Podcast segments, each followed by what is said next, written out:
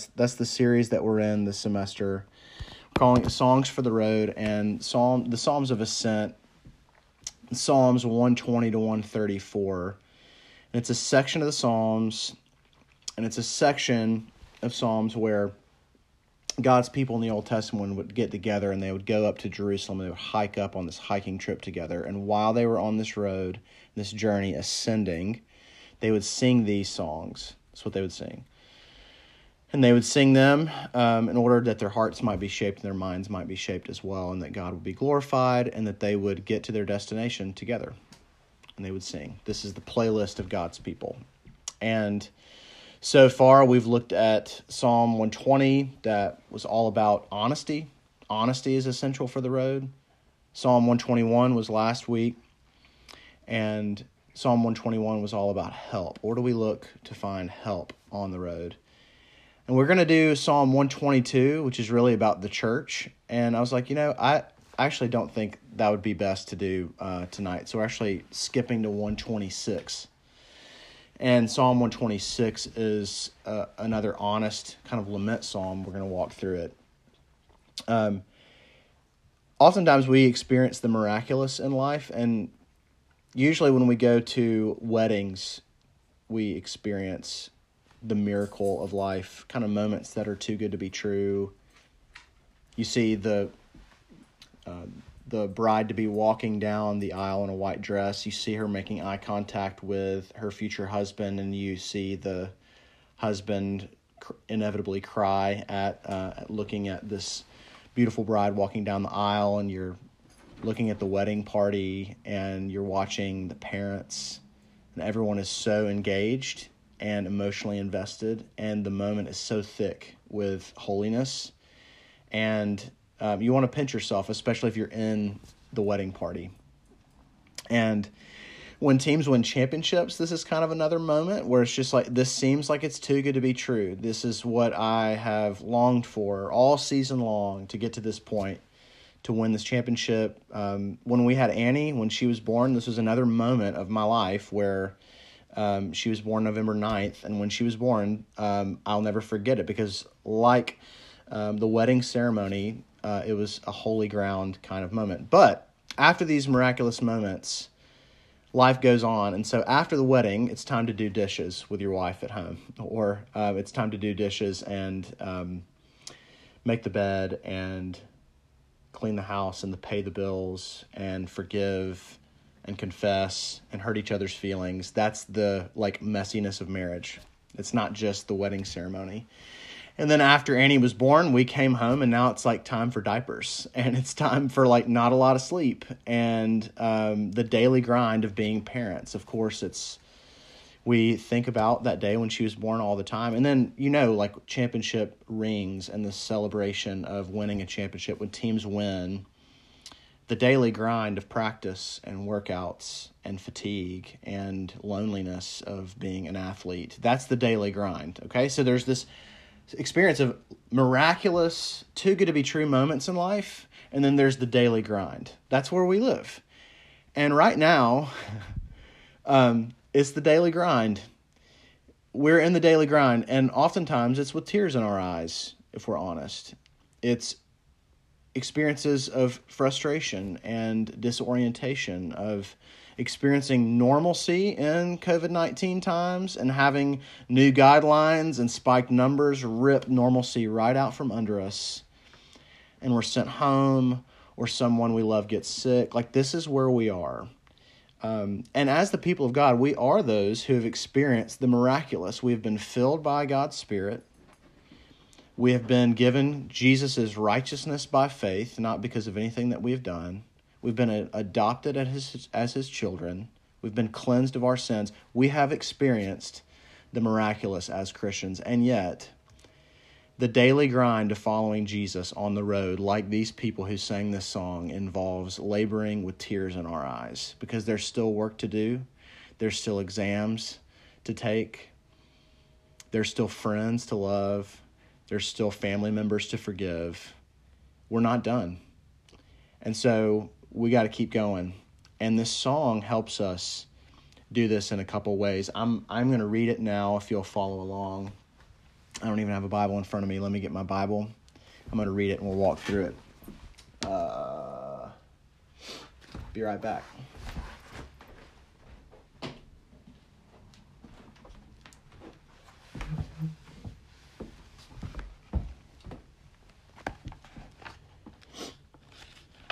Psalm 126 God's spoken not to give us rules or an exam. He's spoken because he loves us. When God, uh, when the Lord restored the fortunes of Zion, then we were like those who dream. Then our mouth was filled with laughter and our tongues with shouts of joy. Then they said among the nations, The Lord has done great things for them. The Lord has done great things for us, and we're glad indeed. Restore the fortunes for us, O Lord, like the watercourses, the streams of the Negev. Those who sow with tears will reap with songs of joy, and those who go out weeping, carrying the seed, will come home with joy, shouldering their sheaves. All right, here, here's the game plan. Here's here's what we're going to see. We're going to see two things. This song helps us do two things as we live uh, in this life of tears and w- walking on this road with Jesus and this journey together with tears in our eyes. It helps us to do two things. The first is this it helps us to look back. Psalm 126 wants us to look back. And here's what I mean the first way that this psalm wants us to reflect back and to look back, it's actually to reflect back on God's faithfulness to us in the past. That's what we see in verse 1. If you'll have the text in front of you, it'll be most helpful. It says this When the Lord, listen to him, when the Lord restored the fortunes of Zion, we were like those who dream. Our mouths was filled with laughter, tongues with shouts of joy. They said among the nations, The Lord has done great for us. What are they doing? They're storytelling. They're saying, Remember what God has done in our lives, in your life. We're going to sing about it. We're going to story tell about. We have to, we can't keep our mouths shut because of how miraculous these events were with God. And we read in verse 1 that the people of God they were delivered miraculously. They were delivered in a way that only God could have done it. And it is a little unclear. I've in doing some homework on this. They could have Israel could have been referring to being delivered by um, from Babylonian captivity that was a huge deal in Israel's history. Or it could have been just like simply referring to a general time where God drew near to them and restored financial means, spiritual health to them. Either way, they're reflecting back on how God has acted in the past. They're doing it together. And this was a time that made them like want to pinch themselves with laughter. They couldn't help but tell these stories of who God has been. It was like a dream too good to be true. They had to talk about it. And this act of looking back, it's not just what the Psalms do. This is what Christians do. This is what God's people in the Old Testament do. They always cry out, Lord, give us a, a new memory of who you've been in the past and do it again. That's what God's people do. We're going to reflect back on God's faithfulness, and then we're going to say prayerfully to each other, in our songs and our prayers, Lord, do it again. And we do this all the time. Think of two things relationships and storytelling. If you think of relationships, think of the way that we do birthdays. When we celebrate birthdays and anniversaries, they're gifts. You you know if your if your parents come in town, you're going to take them to the Kennedy for your birthday because you definitely should, so they can pay for it. You're going to go and you're going to get the spoon bread at the end, and that they're going to put the candle on top. You're going to blow out your candle, eating your spoon bread, and you're going to celebrate your birthday or someone else's birthday, and you're going to reflect on who they've been in your life. Your parents are reflecting and celebrating on who you are. In wedding anniversaries, you celebrate who your spouse has been to you for that entire year. Um, my yeah, this is my my older brother passed away. A lot of y'all know that his uh, anniversary of his death was um, on the thirteenth, so last week, and that was a day where I reflected on who my brother has been in my life. This is how we do birthdays, anniversaries. Um, it's just what we do, and it's also how like you might be from a family that tells stories many of y'all have like family members when you talk to them talk about them to me you're like my dad is an amazing storyteller and i've been around a lot of y'all's parents and they are good storytellers And when you tell stories about family members, they get sort of in your family's canon of stories. And it's like you tell them every year. And what happens? You get caught up in the people of these stories, the identity of your family. And so when you tell stories about your family, when you do birthdays and anniversary, the end result is gratitude for these people. And you get caught up in who they are and you actually want to to change you want to live a different kind of life at the end of it. It's not just nostalgia is my point.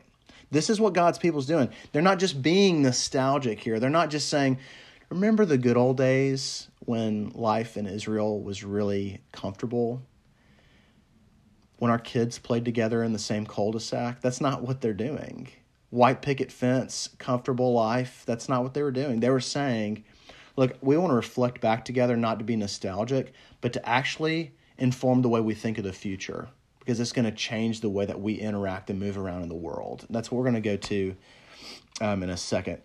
I think this is important because, y'all, if I'm honest, I'm so much more driven by my feelings. I'm a I'm a feeler. Uh, all the personality tests. I'm a deep feeler. Ivy's the thinker of the family, and that means when I wake up, how I feel drives. If I don't put myself in check, and thankfully I have the Holy Spirit to do that for me and the scriptures and the Bible and a wonderful thinking wife. Um, but like feelings drive, and I know I'm not alone. But and I know that the circumstances that y'all are experiencing and that I'm experiences experiencing, the feelers uh, in in the room in this group, like we're all over the place. And those who are like heavy thinkers that want to have like airtight plans, y'all are freaking out too because you're out of control. So we're all over the place, um, and this is where we wake up. And so I want to ask, like, what would it what would it look like and feel like to wake up in the morning and be more deeply rooted in God's faithfulness to you in the past, who He's been, by how you feel, by how like airtight your plans are for the semester and life after Wofford. Because, y'all, if we know anything so far, uh, you can't plan too far ahead right now. You can't. And you can't really depend on how you're going to feel. I can't. I'm too all over the place. But we can ground ourselves in looking and back uh, together and and reflecting up and getting caught up in God's faithfulness in the past. Why? Gratitude, groundedness, so that we can actually live confidently in God's world. Let's go to the second one now, okay? That was looking back. Psalm 126 is also inviting us to look forward. Shocker, look forward. Um, now, what we see in verse 4, I want you to see this. Um, here's what here's what they say: Restore the fortunes of Zion, like strings streams in the Negeb. Those who sow in tears shall reap with jo- shouts of joy. Future tense. Shall reap, not might reap with joy. Not they, like maybe will have joy. They will have joy.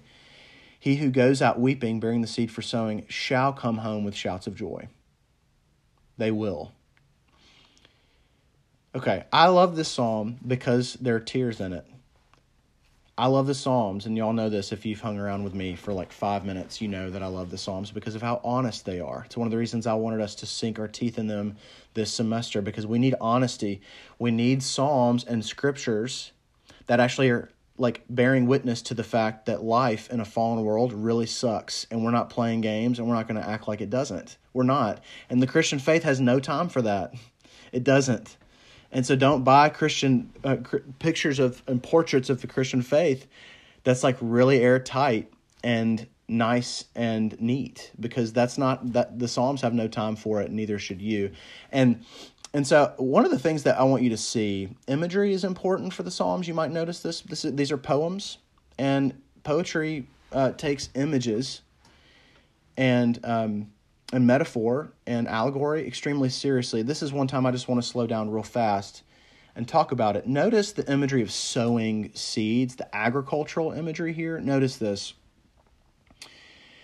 What it, what what's the what's the psalmist trying to do with this imagery? A couple things. First is this with the the agricultural imagery.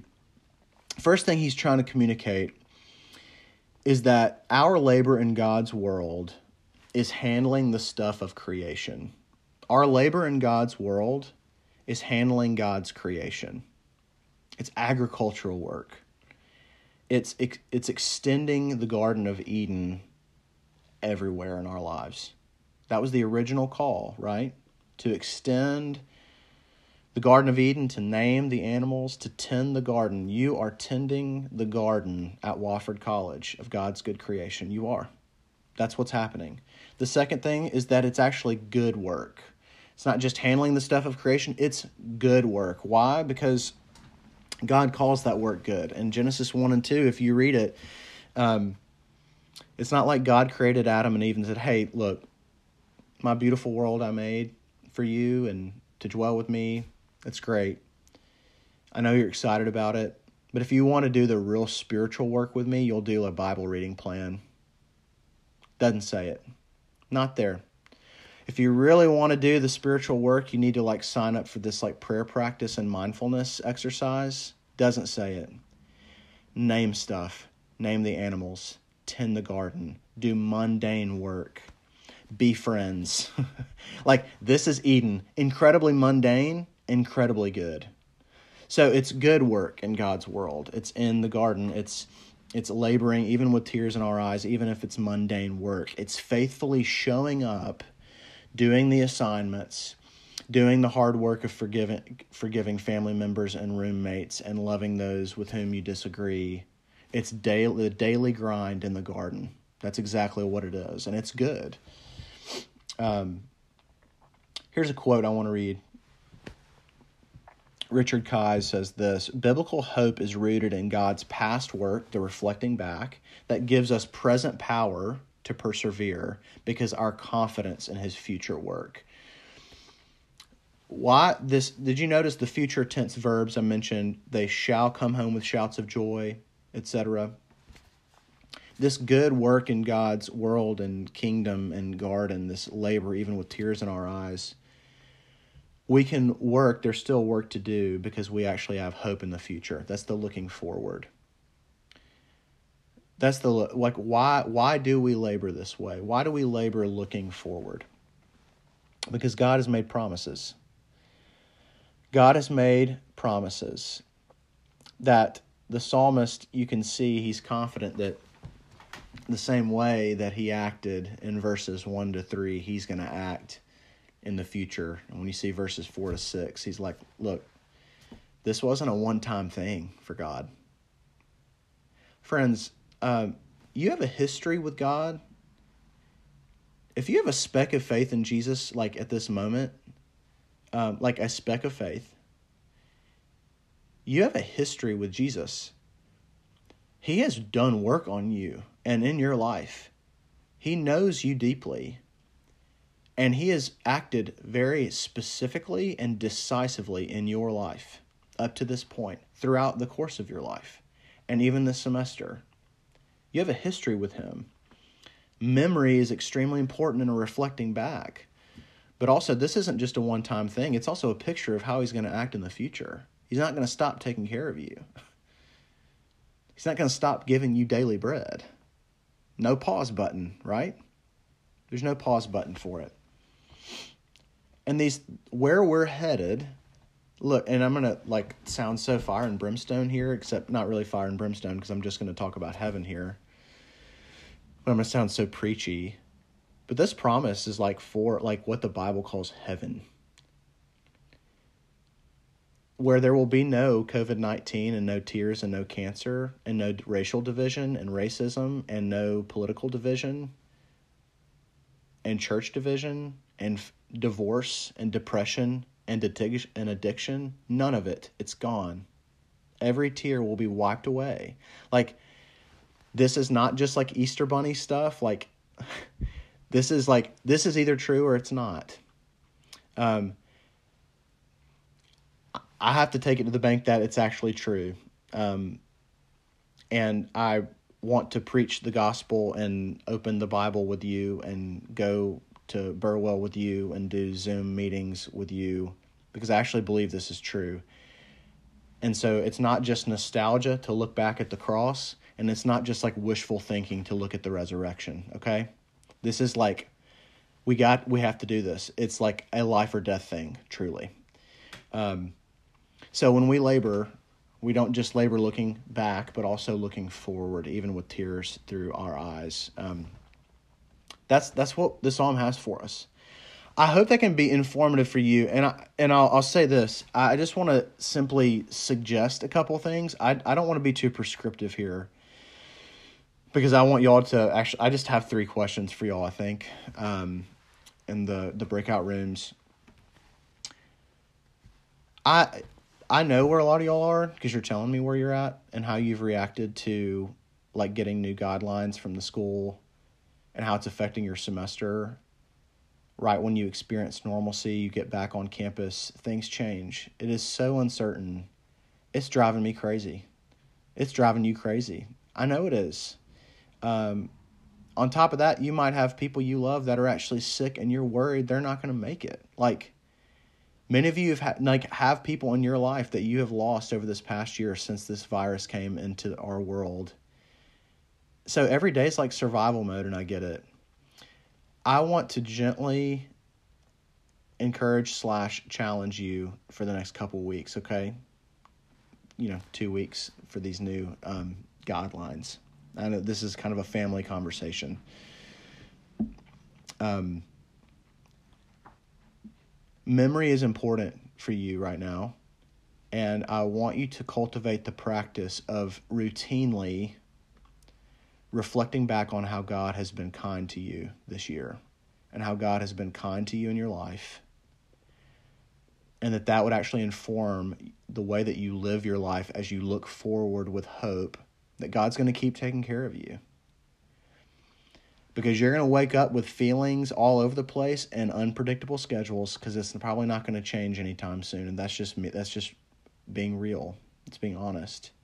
So what do we do about it reflect back look forward while we keep moving because we're going to keep moving together okay? Um, and all all because god keeps his word and jesus said he's making all things new any minute and he said it's finished any minute and that's good news. Let me pray before we start talking about it